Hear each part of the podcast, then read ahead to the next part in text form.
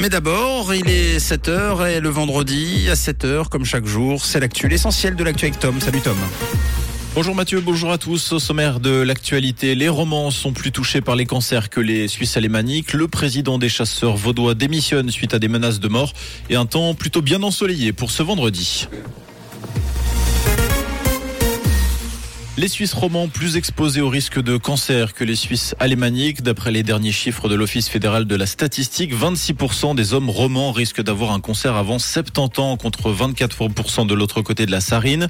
Chez les femmes, la différence est mince, mais bel et bien là. Entre 2015 et 2019, près de 8% des romandes et des tessinoises ont déclaré un cancer du sein contre 7% des alémaniques. Cette différence s'expliquerait par une consommation plus élevée chez nous de tabac et d'alcool. En revanche, la Suisse soigne mieux les cancers que ses voisins notamment que la France ou l'Allemagne. Harcelé par des menaces de mort, le coprésident des chasseurs vaudois démissionne avec effet immédiat. Depuis plusieurs semaines, Philippe Dupéret recevait des menaces de mort par téléphone et courrier. Il était également victime d'actes de vandalisme à son domicile et sur son lieu de travail.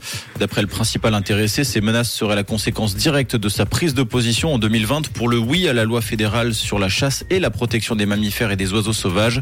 Six plaintes pénales ont été déposées. L'ambassadeur suisse en Turquie, convoqué par Ankara après les menaces terroristes, le ministère turc des Affaires étrangères a tenu à rencontrer les représentants de neuf pays occidentaux, dont la Suisse, qui a pris la décision de fermer son ambassade à Ankara et son consulat général à Istanbul. En effet, la menace terroriste est grandissante après plusieurs actes islamophobes en Europe, notamment en Suède où un extrémiste de droite a brûlé un exemplaire du Coran devant l'ambassade de Turquie à Stockholm. Ce dernier prétend protester contre le veto de la Turquie à l'entrée de la Suède dans l'OTAN. Le prestigieux Rigi va retrouver sa gloire d'antan. Fermée depuis 1998, la bâtisse située à Glion a été rachetée par un propriétaire qui a investi 25 millions de francs pour sa rénovation. L'établissement sera classé en 4 étoiles plus, c'est-à-dire 5 étoiles en pleine saison et 4 étoiles hors saison. Un spa doit également voir le jour. Son ouverture est prévue pour 2025. La voiture du pape François sera le gros lot d'une tombola au Panama. Il s'agit d'une Toyota Prius de couleur bleue avec 14 000 km au compteur qui avait été affectée au déplacement du pape François lors des Journées mondiales de la jeunesse en 2019. L'église panaméenne espère vendre 100 000 billets de loterie à 10 dollars chacun pour récolter 1 million de dollars lors de cette grande tombola solidaire. Le tirage au sort est prévu pour le 20 août.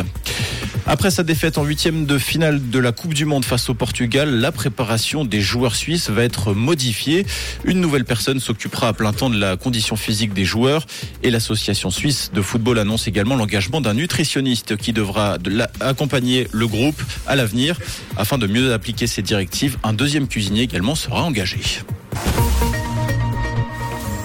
Et pour ce matin, un ciel ensoleillé, malgré des nuages bien présents à partir du jour et la présence de voiles d'altitude. On compte moins de 2 degrés à Cernier et à La Sagne, à peine un petit degré à Blanc et à Mona, avec des températures beaucoup plus douces pour la saison et jusqu'à 8 degrés à prévoir pour aujourd'hui, avec bel et bien du soleil jusqu'en fin de journée. Un très bon vendredi et bon réveil avec le 6-9. C'était la météo, c'est rouge.